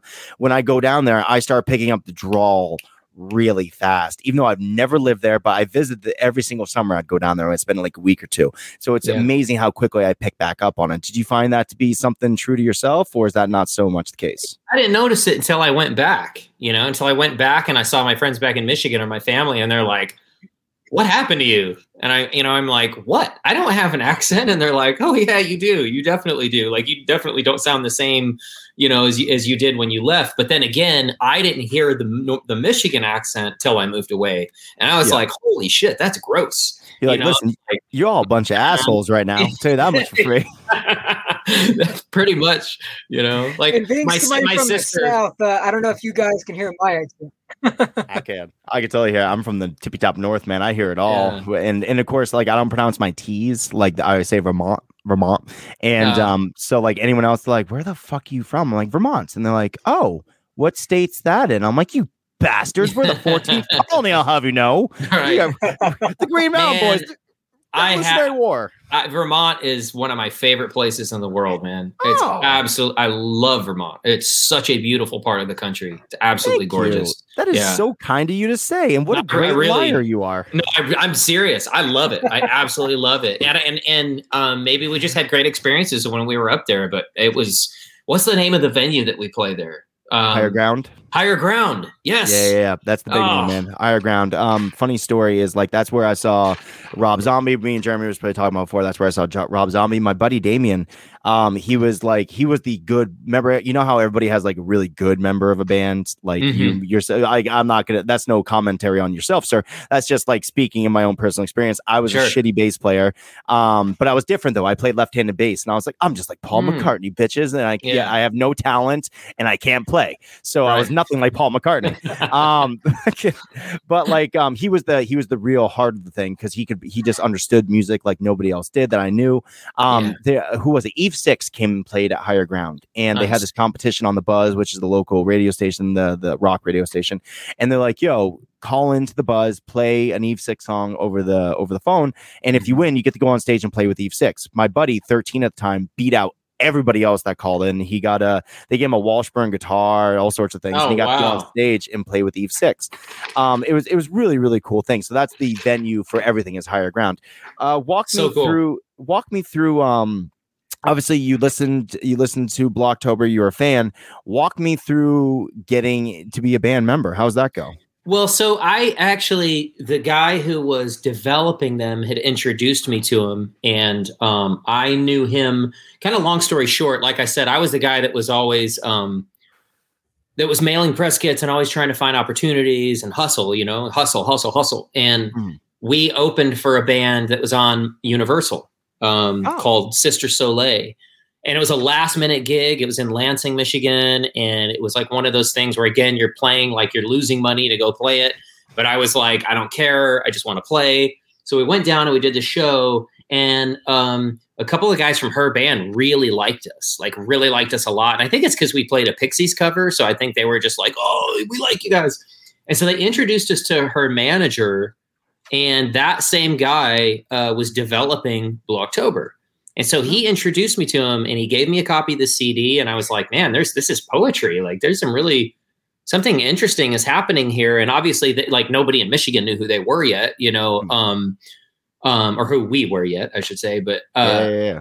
but um, he invited me to go down and check it out and i didn't like at the time i was like it's a free trip yeah i'll go hell yeah and i really like the i like what i'm hearing and i think it would be really cool and I, but I didn't realize completely that the, his kind of game plan was there was a girl that was in the band before me on bass and she wasn't super serious i don't think she was super serious about it. Mm. i think bass was a hobby but you know like for me like i that's what i do. Like that's my passion you know and i'm it's kind of like what you were saying earlier like there's sort of i always say there's two camps of bass players. There's the guy who was the shittiest guitar player in the band so they made him play bass because it has four strings or like I really was drawn to bass because my uncle played bass, and I, I grew up on Motown, I, and then punk rock, and you know, so like to me, I just always gravitated toward the instrument. Um, so I was very serious about it, and I think that he knew that I was really serious about it, and so he kind of had these grand designs of like maybe I can introduce these guys, and if she doesn't work out, he'll jump in the band, and and like I said, the stars just aligned. Like Justin and I, I met him, we flew down, I met him, and then I I met the guys, and and it was all very innocent. Like I'm just going to check out the show and enjoy a free trip, and then go home. And then it turned into like uh, something else, you know, mm. where oh, there's there's an opportunity here, and uh, I man, two weeks later, I packed up my little Volkswagen Fox and broke my lease, and I said fuck it, and I moved down, and that was it. That's amazing, man. Yeah, it's, now, it's, listening it's, to Motown and stuff like did you have any influence in like the r&b sort of like with the flea? Like did you have any influences with that that same kind of rhythm instead of just your normal like bass that from like regular like you know 70s rock? Did you have that more influence from the hip-hop so i um funny enough the band that i was in i was in a band called switch up in michigan and we actually we covered uh the Pharcyde we covered um Oh my gosh. Like everything from like Rocket from the Crypt and Pixies to Pharcyde and Tribe Called Quest and De La Soul. And so I like that was a big part of my life. So when I started making my own decisions, Motown kind of came from my dad, right? And my mm. uncle. But then when I was old enough to make my own decisions, I got really into, you know, Jane's Addiction and Fishbone. And um, I, I, was like really into the Chili Peppers, of course. Flea is a huge yeah. influence. But so when I when I started playing bass in bands, I mean, I went right from like like not knowing what the hell I was doing to playing Primus and Chili Peppers. Yes, you know what I mean. And so like that's that's what I was playing. That's what I, that's that was my you know that was my thing for sure. Yeah. See, my biggest problem was like I did not take the good influences. Like I wasn't I was listening to Tool, but I wasn't listening to Tool, right? Like sure. I knew like Schism and stuff. But you if you listen to certain bands, you can really how listen to how bass driven they are. Like Les Claypool from Primus, like fucking mm-hmm. um, when you listen to Tool, it's very melodic, very bassy. Um, even going back to Queen, like a lot of it's very bass driven. But the thing yeah. is though, is and obviously with the drums and the guitar being as prolific as they are, that's what people tend to have an ear for. As yeah. I got older, I was like, damn, dude, I really wasted my time. There's all these these amazing influences that I just missed out on because I wasn't listening. But now that's yeah. all I do. Like when I listen to like Rage Against Machine, I hear the bass first. Is that how yeah. that works for you? Do you pick up like uh, the bass rhythm of it all and then you pick put the rest of it together? Or how's that go for you when you hear music?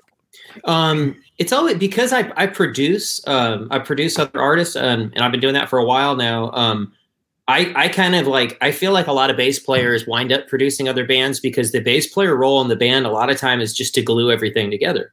You know, because because here's a fact, and whether people want to admit it or not, um, whether you have like a really solid pocket playing drummer or not, every guitar player rushes. I don't yes. care. Like they all fucking rush. Every single one of them doesn't matter how good they are. Like they all are always ahead of the beat. So I'm always like, okay, you open up Pro Tools or whatever. I'm going to slide the guitar back just a tiny bit. It's going to sound just right. Okay. The bass player in a live show is basically the producer because all you're trying to do is to get the drummer and the guitar player to play together, you know? Absolutely. And like, so to me, that's kind of like, that's a big part of being a bass player. So you wind up like the sort of the quintessential personality of the bass player is like you're usually laid back, non-confrontational, um, you know, chill, fun to be around. Um, like that to me is like that's kind of always the bass player in the band. You know, it's like the um, um, what's the movie with Kate Hudson? Almost famous. Yeah, where, like, yeah, the, the, you know, the bass player is like they're arguing. He's like, "Can't we just get some barbecue?" You know, it's like that's totally like that's the bass player role. You know, is to be like the voice of reason, but to also really kind of keep the band fucking like playing together and glued together, and let everybody have their moment, but but be comfortable with being taken a step back and not being at the front of the stage. You know, and like I really, I really like that. I really relish that role. I enjoy well, it it's it's so true because like like my favorite bands growing up, like uh, my two favorite bands of all time. Um, we followed CKY around for a long time. I fucking love, Love 'em. C- dude. I, I had Darren on not too long ago. He is an amazing, amazing dude. I was so grateful to talk to him. In fact, I was such a big fan Awesome. that um um uh Bam Margera released a shoe a long time ago, an Adio shoe, and it was a CKY signature shoe, and it had a it had a dude. Tell me I have this shoe right here. I do. Oh, okay. I'm gonna be a fucking asshole and show it Oh, I have it on my desk. awesome. Okay, so I followed CKY around for so fucking long that I was in so many band pictures. Like, if you can look Oh, nice. right here, oh, oh, right there, that fat face right there is me as a 16 year old kid in the front of a CKY show. And I just happened to be on a shoe. My buddy called me up when Oh, they freaking the that's fuck. I was like, dude, you're on a fucking shoe. You're Michael Jordan. And That's like, crazy. Oh yeah, yeah. I listen to a lot of uh, CKY. I listen That's to a lot of awesome. s- do System of a Down, dude. They are my favorite things. And if you think about the bases from there, yeah. they are not the ones that cause the drama. And I'm not saying that music is naturally dramatic. I'm just saying like there's a lot of personality when it comes to music. There's got to be. You're Mhm. creating art for fuck's sake. Yeah. And when you think about the basis of most bands, they are not the ones that are creating the the dramatics behind it all. Um, Yeah. You never thought of Shavo as being dramatic. He's just the guy that's just like when you look at the the signature players, he's like, dude, he's just there flipping his fucking guitar up, man. He's That's just who he is. cool. He's He's just, cool, as hell. fuck with his beard Yeah. and shit, dude. He's the fucking Totally. man. And he's a badass bass player too. Yeah. Yes, he fucking. Thank you for Yeah. saying that, Matt. I Yeah. appreciate you even more, man. I love his playing. Yeah. I love dude his playing. is oh they're just one band dude they they like them rage against machine like i remember like kind of offspring i remember falling into a groove with things and they weren't the things that my friends fell into like obviously Mhm. cky was we all traveled together to see them and system of down is something i got introduced to by my best friend but like you you you kind of like have differences in music i was really into sublime i was really into offspring i really like blink 182 for the longest time like things Yeah. along those lines a little more poppy a little punky um, and of course, you know, Sublime being like that really weird amalgam of like ska, reggae, punk, and like uh, like a little bit of rap too. Sometimes, yeah. um, it- it's funny how you fall into your groove. Now, you said R and B, um, and and Motown were kind of influences. What bands really kind of drove you as a kid? Was it always those, or was there other things that kind of like made you who you are today?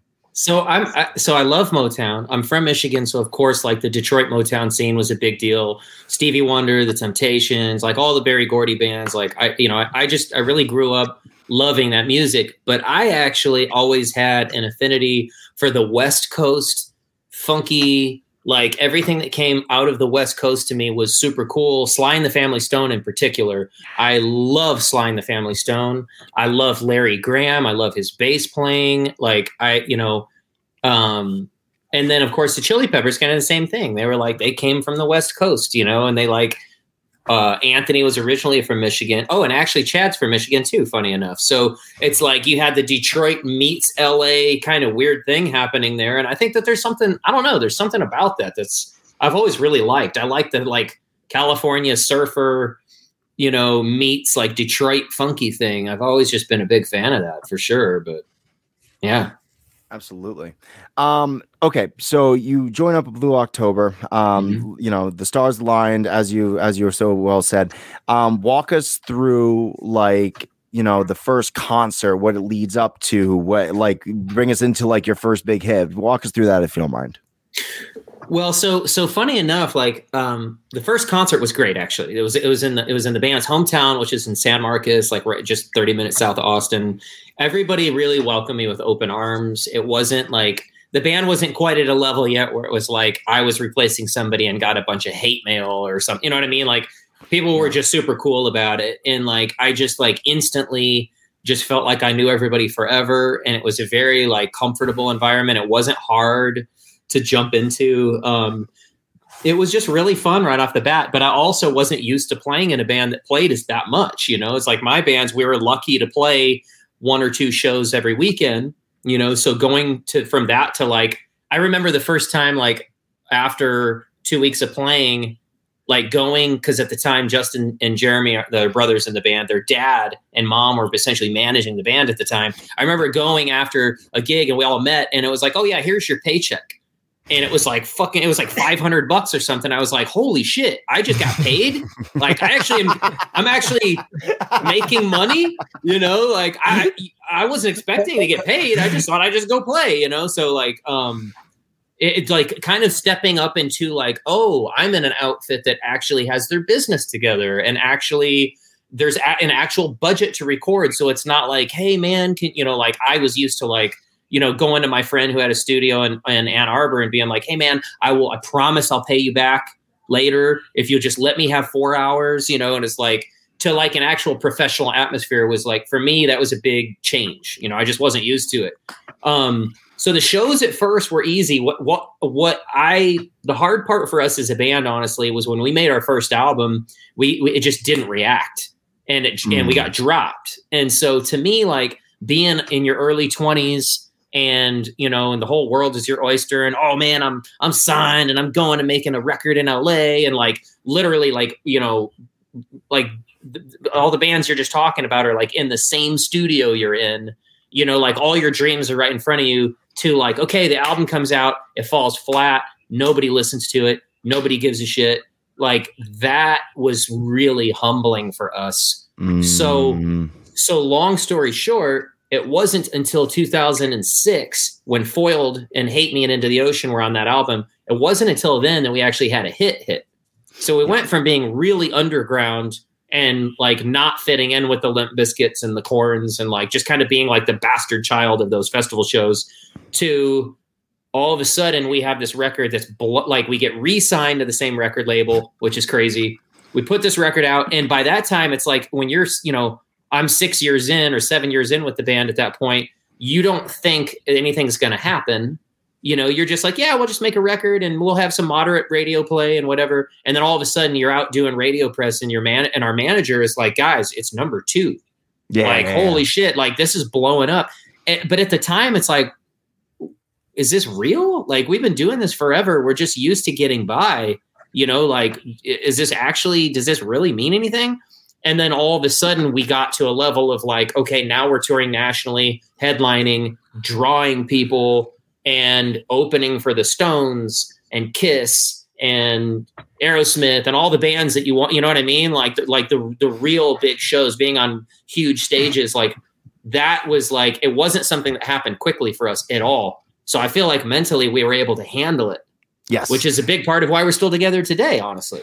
Oh, absolutely. And I, there's something to be said about, you know, putting in the time and the energy because a lot of those bands that just get big really, really fast, you know, like you said, they don't stay together. They don't, they don't mm-hmm. appreciate, they just nosedive as quickly as humanly possible.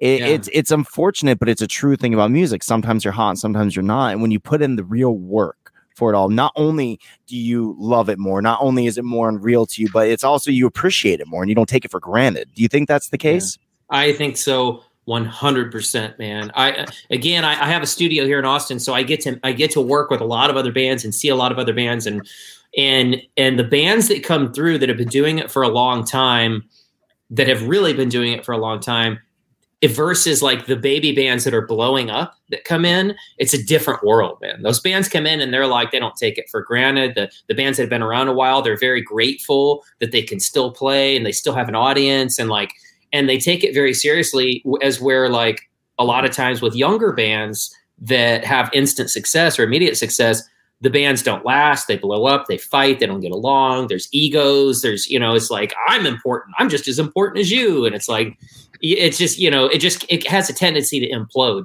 you know? So and then not only that it's like going through what we've gone through for the last year and a half I think there's a whole mm. new sense of gratitude. Up, like I feel like almost every band that's at least getting out there and playing now is like, holy shit!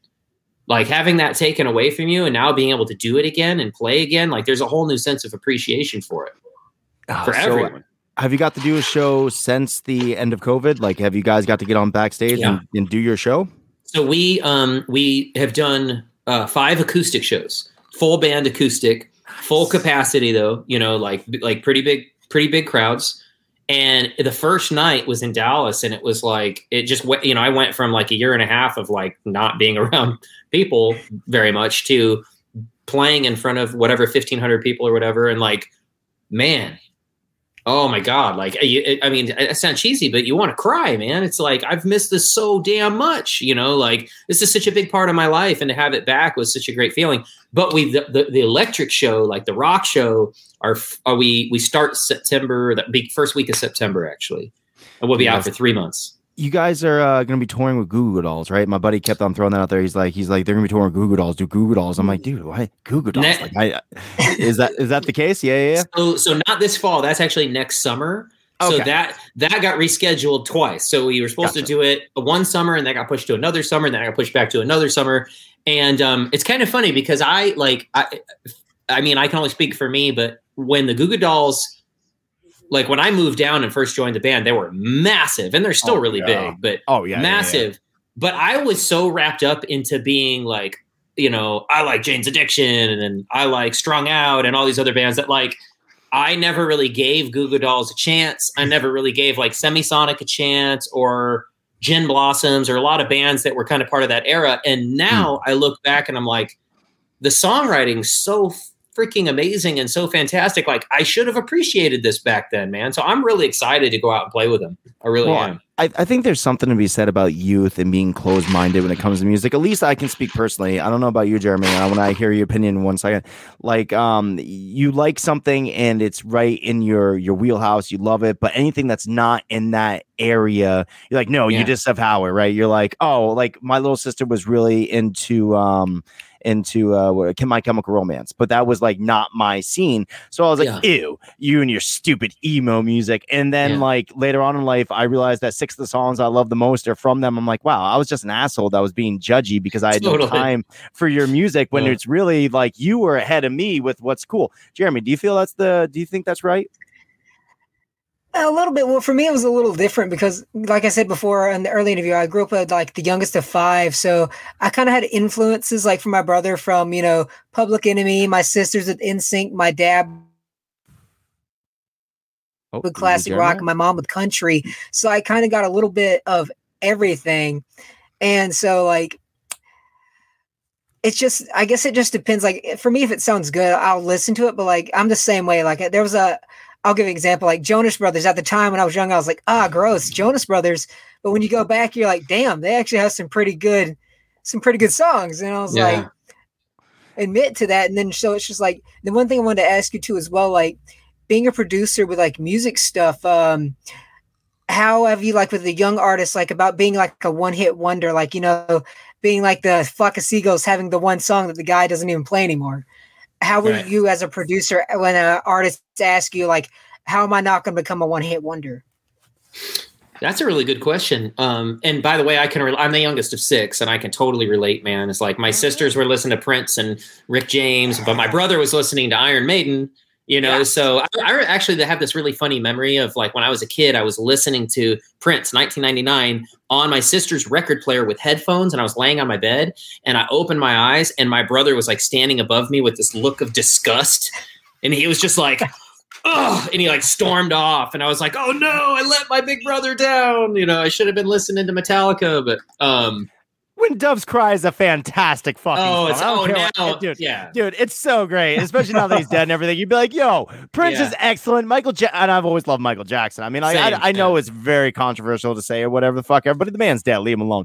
Um, I love that shit so fucking much. And there's something to So say about that, like that early to late, like fucking rock and roll, because it's all and like entwined in a rock and roll. I mean, you can't listen Yeah. to Beat It and not think that you're like, dude, that's one of the greatest guitar riffs of all time. There's a reason that's put on so many things and so many people fucking use it.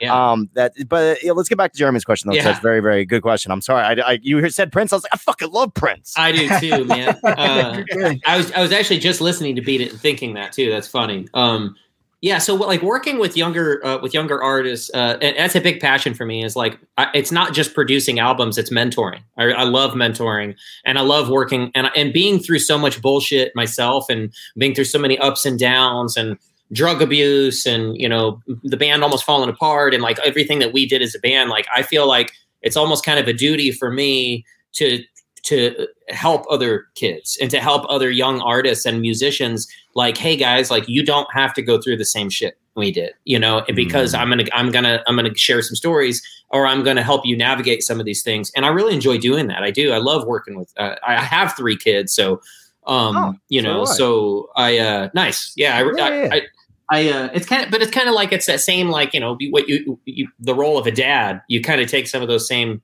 things and that same philosophy when you go in the studio with younger artists or artists that are now half my age, which is crazy.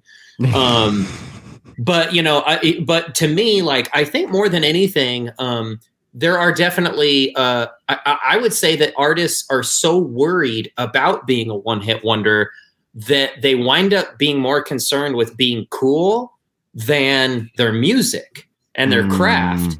And so I've had experiences with with artists where I'm like, look, of course you don't want to be, you know, just known for this one song or this one thing and you wind up hating that song eventually and you have to play it forever. But at the same time, you you your your songs are everything, man. Your songs are your babies, they're your assets. Like don't don't shy away from a creative idea if it seems too mainstream or if it seems too accessible to you just because you think you need to be clever or cool. Because being Yes. clever and cool isn't going to help you.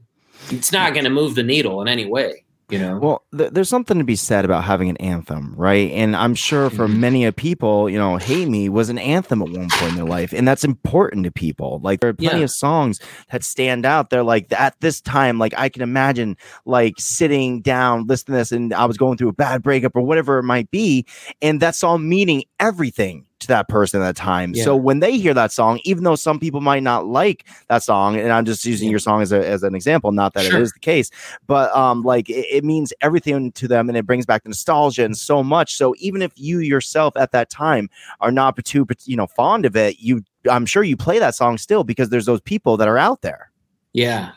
No, that's that's very true. Um and for us in particular, the music is so I guess like that's the biggest difference between being in Blue October versus all the bands I was in before that is very rarely were we actually ever saying something in my old bands, you know? It was like, oh, that's a mm. cool riff, you know? And so it's like, why don't more girls show up to our mm. shows? Well, duh, they don't show up because you're not fucking saying anything, you know? Yeah, you're not yeah. like they're they're not connecting, you know? So being with Blue October has been has been really like sobering in that way because Justin writes everything lyrically from the heart and everything is very like nothing is held back. Nothing is off limits. Nothing's you know it's like it's very very honest and very genuine. So to us even if like you know playing hate me live after a while is like okay how many times are we going to play this song live or whatever it is? You know it's like can we can we just not do it this tour? You know just once? Can we not play it? Like of course every band experiences that with the song that they're expected to play over and over again. But to me um i uh i think the thing to remember is like you you look at the people in the crowd and you see their reaction to it and that's what matters it's not about uh, like i feel good playing the song or not it's about that somebody is connecting with it and it's helping them Absolutely. that means everything it's it's so incredibly important. I mean, music, it, like whether you like to admit it or not, I mean, most people would not have a problem admitting it, but like it just means so much, and it's such a good um, barometer to be able to like point you in certain ways. And it, in uh, like there's certain songs I still put on, say, like you know, like when doves cry or like a thriller or something along those lines, where I'm like, oh man, I remember when I first heard this. I remember who I was with. I remember Yeah. what it meant to me, and it's it's it's a it's a time machine. It's one of the greatest time machines of all time. And I don't think I think people tend to take that for granted, which is an unfortunate thing. Um, so you mentioned that the band went on hiatus um, at one point. Um, you guys had some problems. Do you want to do you want to talk about that at all, or do you want So, to skip over that? Yeah, no, that's fine. I, well, I, I had a personal. Um, I left the band for two years. Um, I had a personal hiatus. Um, uh, but I, I found my way back into the fold very naturally and very easily. Um, and fortunately, nobody worked out while I was gone on bass. Mm, Like they had a couple bass players. They're they're really good players, actually. Very very talented musicians. Um, um, I'm actually friends with them. Um, really good friends with one of them, and uh, it, it was just more of a. It was just more of a. I think that I like when I joined the band, we just developed this brotherhood and this chemistry that's just kind of there or it's not, you know. And so I think that when they they just never really gelled quite the same way with anyone when the opportunity came back up for me to come back into the fold it was just a no-brainer you know and i i really missed the guys i really missed the camaraderie i got to do my own thing for a while which is really fun um but uh i i need i had some growing up to do for sure. I had you know i had to kind of work through some personal things and and and get my shit together. And so it, it worked out for the best for sure. And then later uh i like to say justin took his turn. Um Justin got really, really bad uh, into. He was going through a pretty nasty divorce, and uh, drug abuse became a major issue for him. yeah. And it pretty much tore us apart at one point. Um, but when we figured out exactly what was going on, we instead of just going, well, fuck it, you know, like got to move on. We we had an intervention. Yeah. Just you know the the classic intervention, you know, and sent him off there, there's something to be said about that because once again, the camaraderie. I really wish I had that in my life. Instead, I had a wife that was just tired of my bullshit. She's like, "Listen, you're sneaking around, you're doing drugs, Yeah. and it's not helping our family at all. Like, you need to get your shit together if you want to keep doing this." And I was like, "Yeah, it's a very valid point." I remember, uh, remember my breakthrough. I, I've, I really always like, you know, I grew up smoking weed. I mean, of course, you know, Mhm. drinking. I stopped drinking at one point because I was like, eh, I don't, I don't really like the way it feels. But painkillers make you feel excellent all the fucking time. And I don't care who Yep. lies to you and says that they don't. They do. And if you have um, some, you know, personal demons about you, there's nothing that silences them quite as easily as you know, just popping a pill, an infant pill, whatever you might have you, um, um, or going a little bit harder if that's your case. And I remember having my second kid and I, I went cold turkey a few times because i really wanted to fight it but the thing that you know people don't like to talk about is unless you truly want to stop there is no stopping you like you Yeah. you will always fall back to it so easily because life is hard life is not never going to be easy and the easy thing is falling back that is the easiest thing in the world try try standing up above your bed and falling backwards so simple you just fall um, and it's the same thing with drug use so i remember um, my kid, luckily nothing bad happened whatsoever. Um, that he was in the bathtub, this much water, like literally just splashing around. Ah, everything's fun. And I'm sitting there doing the nod, and all of a sudden, I hear splash, like a loud splash. And I fucking jump up and I run to the bathroom, and he's like, ah, everything's fun and happy and stuff. And I'm yeah. like, that's how quickly it happens. yeah. That's what happens, and that's how people die, and that's how you're gonna lose your Totally. family if you don't smarten the fuck up, man. yeah. So it, uh, like that was the last time that I really kind of like fucked around, and I, you know, I I owe it all to my family and my wife, who was just very very understanding about the fact that you know we're all broken. We're you know we're human. That's our biggest thing is we we don't like to admit that we're flawed, and so you can't always be Superman, but drugs make you feel like Superman. So you're like fuck it, that's what I'm gonna do, and that's kind of how I personally grew. And it's it's always good to have people around you that can be your support structure because one of the things that you don't want to admit is that you're flawed, your friends. I'm sure it was very hard for him to tell you guys or for you guys to confront him about the fact, like, listen, dude, you're really kind of hurting this right now, and you are a great person. Is you don't need this to be a good person. It might make you Yeah. feel great, but you don't need it. What was that like to you, like as a bandmate, trying to confront, you know, a friend and a brother to tell him that he needs to do something about this? It was one of the hardest things I've ever done in my life, to be honest with you. Like sitting down and like reading our letters, you know, like we all wrote a letter and reading our letters to him uh, with his wife, who he's still with, who is an amazing, amazing person. I'm just so thankful he found her because that set him on the right path, you know, and then us all coming together, the band, our management, his parents, and her. We really are a big family, and we are a big family because we went through this traumatic thing together and came out the other side, you know. But he he he could have made two decisions. There were two decisions in front of him, right? And he made the right decision. And it was incredibly difficult to sit down and go, look, like you you I love you, but you suck right now. Like you suck right now. You're you're just you're like you're you're what the fuck, you know? Like please don't do this. Like please just you're so much better than this. And for him to listen and go, okay, all right, I'm gonna I'm gonna go deal with this. And then um, for him to come back embracing sobriety the way he has has been unreal. I mean, it really has, and it's just put us as a band in a completely different place. And like to be, you know, the age that we are, and like doing what we're doing now, and and continuing to play the shows that we're playing now, and like going through what we're going through now, like it's man, we owe everything to that intervention. Honestly, like that. That's that's pretty much the whole reason that the wheels didn't come off the whole thing in the first place. You know, but um but you know I, I went through my you know to be honest with you it's not something i talk about a lot but i actually went through uh, the exact same thing with the pills uh, exact same thing with you know and part of the part of the issue too and i still like i, I get pretty passionate about this um, uh, when I when I read certain things or when I hear you know uh, the opioid crisis, um, Yes. and is is for me a big thing that was kind of a mind fuck to me um, when it was happening was I had a prescription, and so I didn't realize that doctors were just getting me hooked on something. Mm-hmm. and just wanted me to spend money and come back and keep me as part of the machine. And you justify, well, it's not heroin, it's not this, it's not that, because it, I'm getting it from a doctor. You know, it's like I I have a certificate for this. Don't tell me what to do. You know, and but then when you're when it it, it doesn't work anymore, and you got to buy it, and you waste your money, and you chase it, and you and you're being a piece of shit, you know, like uh, it, it can happen quick, man. It really can, and I oh yeah. I, I can relate to that story very well. It's it's so funny because like you and I'm sure you might feel the same way. Like you feel like such a scumbag, like pulling out money from your bank account, going and buying these things that your body is craving at the moment. But the moment you get it in you, you forget all about it. Like, nope, it's cool, everything's fine, I'm better now.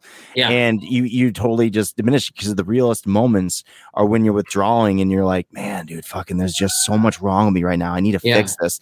But then you get high again. You're like, oh no, I'm probably fine the way I am. I I was. This is was how I'm supposed to. Right? This- that's is exactly- feel. Like I'm supposed to feel great all the time. Life's supposed to be great, right? Yeah. Um, dude, that was some of the dude, Matt. First of all, thank you so much for sharing that, dude. Because I mean, it's real talk, and sometimes people get a little like you know uh, trepidatious about Sure. it. But real talk is so incredibly important because it helps people not fall into the same pitfalls that you or I happen to fall into. Um, we're we're running a little bit late on time. Um, my wife just, you know, I don't know if you saw her coming. She was like, "Hey, do you want to go on a boat?" And I'm like, that sounds "Yes." awesome. I know, I know. Let's end on a good note. Let's end on a good note. You got uh, you got three kids. You don't have to drop names or anything. How old are your kids? Uh, 13, uh, 9, and 5. Oh shit, you mean you're dude. Okay, so I got a 10 year old, I got a seven year old, I got a six year old, man. We're in There the you same go. kind. Um they awesome. obviously they obviously know who dad is. I mean, they Yeah. they must be pretty stoked about this. Yeah, man, they are. Uh, and particularly my my you know my 13 year old is she's at that age where it's hard to be a 13 year old. You know, um, Yeah, and um and you know but for her like she's really she's very supportive. She really loves the band and she's like really really good friends. Like we all have kids now so they're they're all kind of this big family too which is cool. But her and justin's daughter are the two oldest and they have this really cool friendship that's really it's awesome seeing the bond between them is awesome you know and my youngest has actually decided he he tells people he has a band called green october is his band which is fucking hilarious but I, lo- I love it man i'm like oh that's cool yeah yeah Yeah, all good. I'm gonna I'll see you in court, son, but that's really cool. I like it a lot. Enjoy it while it lasts that's cool yeah, yeah, yeah, yeah, yeah. You just walk by you're just playing your bass like what? What? This Yeah. Dad. Oh my fucking god. Jeremy, do you have any questions for Matt, dude, before we head out of here? Um, not that I can think of. That's that's that. I asked the main ones that I had. You you hit the ones that I didn't get to. All right, excellent, dude. Okay, well, let me. Okay, first of all, Jeremy, dude, thank you very much for coming on the show in general, and thank you very much for sticking around, dude. Like you, you're an excellent host dude. and um, please tell everyone what po- um your podcast and where they can listen to. you. Oh yes, it's Fandom Squad Podcast by Nerdy Punk Studios on all your platforms, and just look up the. uh You'll see the Ramones look-alike logo. Talking about ripoffs. Yeah, it's not a rip off. It's don't, don't say that loud. loud. Anyways, um, Matt, where can people follow you? Where can people listen to your music, man? Please, this is your time to tell everyone everything about you. Yeah, so we actually have our own channel and app now, which is super exciting. So like a bunch of our live stream concerts, a bunch of our our documentaries on there. It's it's getbackup.tv. So go check it out for sure. I highly recommend it. Um, and then of course, you know, blueoctober.com. Uh, Blue October is on Facebook and TikTok and Instagram and all that. Me personally, I'm only on Instagram. I'm pretty terrible at social media, to be straight with you. But um, uh, but as I'm just Matt Noveskey on Instagram, just my name straight up. And then also my studio's on there. It's Orb Recording Studios. So if you get a chance, uh, Orb Studios ATX on Instagram, go check it out. Absolutely. Um, really quickly, let me just tell you guys, um, my this I am Tom Bruno from What's the Difference podcast. You can find our stuff on uh, yousucknetwork.com. Um, that is our hub for all of our amazing shows. We have this show, What's the Difference? There is uh, Wednesday Night Live, our weekly what live show. Uh, we have Yelling at Clouds, the Eric Fluger. We just barely re- um, our friends uh, over at You Suck Chronicles, now just Chronicles. They released their last episode on our platform. They will be doing their own thing, so please check them out. Uh, we have Pod Aid coming up on September 29th in International Podcast Day. We'll be recording 24 hours for you live. We are bringing on a bunch of amazing guests. We have comedians, we have hosts, we have so many different people that are coming together for this great charity, which is Lincoln Davis. It's a cancer charity out in Shropshire, and um, they they really need our help, man. We need to do something, and this is also a challenge in the future. If you have a show or something, we are challenging you next year to come on and do your own pod aid to join up with us, and we're going to raise some more money for some other different charities. So please keep your eyes peeled for that. Um, I'm going to get our play our intro music, and then we're to get the fuck out of here. So let me do that, and I'll play the good one this time. All right, listen up, Spuds. This is Zapp Brannigan, eh? master of time, space, and everything else in between. And, uh, oh, yeah, winner of this year's Modesty Award. Uh, you're listening to You Suck. What's the difference with Al and Tom? Your one stop for this sort of thing. Yeah.